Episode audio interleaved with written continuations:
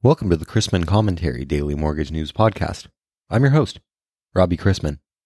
Topics on today's episode include crypto mortgage, FHFA's latest announcement, and what the bond market is keeping its eye on this week.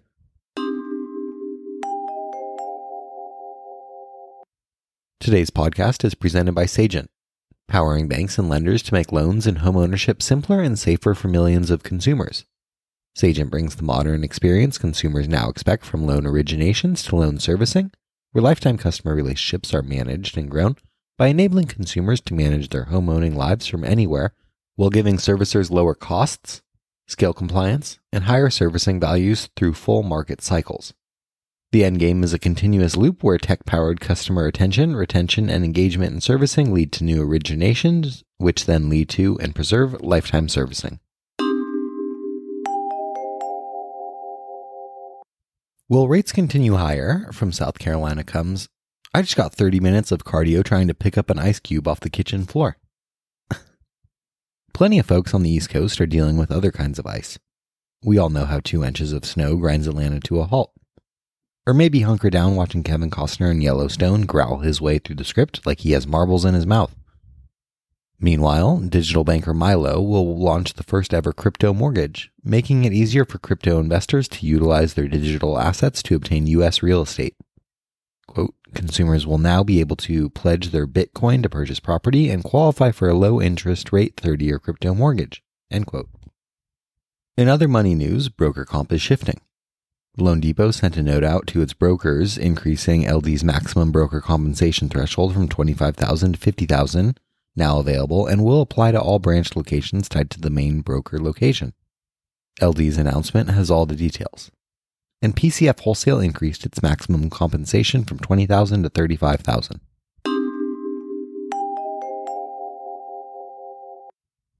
What has grabbed the industry's attention and caused most investors and lenders to shift pricing in recent weeks is the Federal Housing Finance Agency, or FHFA's, implementing changes that target Fannie Mae and Freddie Mac, the enterprises, upfront fees for certain loans. Recall that similar loan level pricing adjustment, or LLPA changes, were made a year ago, and then suspended in September 2021. This time around, there is no seller specific delivery concentration limits and no stated deadline, and these changes are transparent with a longer lead time for implementation. These targeted pricing changes are intended to strengthen the enterprise's safety and soundness and to ensure access to credit for first time homebuyers and lower and moderate income borrowers. It is hoped that agency capital ratios will improve while allowing the enterprises to adhere to their mission to facilitate equitable and sustainable access to home ownership and quality affordable rental housing across America.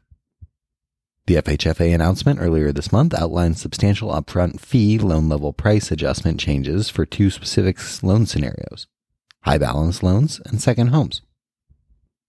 Fannie Mae and Freddie Mac have each announced specifics of these changes, and aggregators have already started to implement the new LLPAs for loans locked via best efforts. But mandatory pricing may not be affected until much later, as the agencies will be charging these new LLPAs on loans purchased on or after April 1st. With the exception of first time homebuyers with income below the median in their census tracts, loan rates on second homes and loans that exceed base conforming loan limits will go up in the short term, regardless of bond market movement. Lenders and investors quickly change pricing and loan delivery strategies to protect them from margin deterioration and adverse selection. Lenders who can are already creating private label securities to capture investment property loans, the same way private label securities had been capturing high balance loans for years and at higher prices than the GSEs.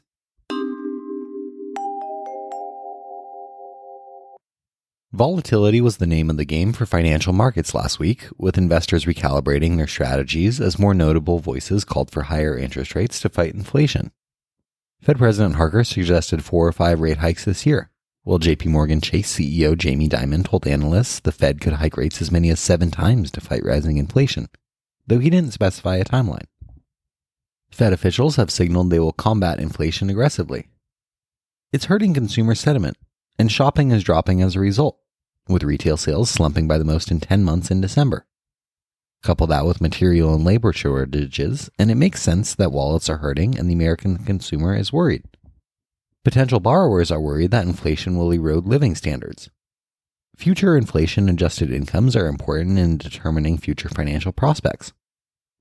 The most recent index of consumer sentiment showed nearly half of all consumers anticipated that the inflation rate would outdistance income increases to produce real income declines. Just 17% anticipated real income gains in 2022. When asked to assess their finances, one in three people reported being worse off financially than a year earlier, just above the April 2020 shutdown low of 32%, the worst reading since 2014. A decline of government bond prices has reached the point at which some negative yield debt has returned to positive yields. For the first time since April 2020, negative yield debt totals less than $10 trillion worldwide. Major banks are expected to hit the bond market with a huge number of offerings after announcing their quarterly results.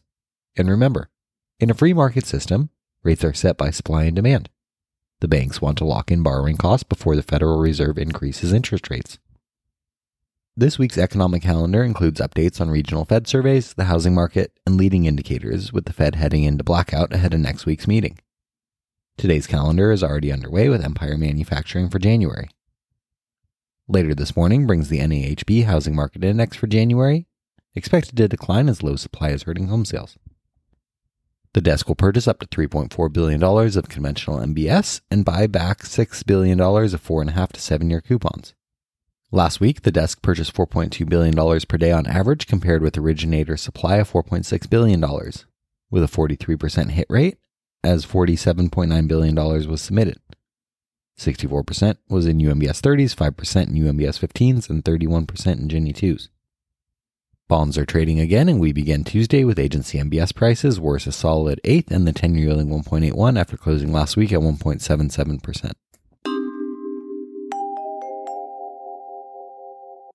Let's wrap up with a joke and some housekeeping. A young man asked an old rich man how he made his money.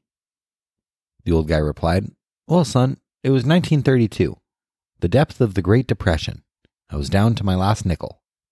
I invested that nickel in an apple. I spent the entire day polishing the apple, and at the end of the day, I sold the apple for 10 cents. The next morning, I invested those 10 cents in two apples. I spent the entire day polishing them and sold them at 5 p.m. for 20 cents. I continued the system for a month, by the end of which I had accumulated a fortune of $1.37. Then my wife's father died and left us $2 million.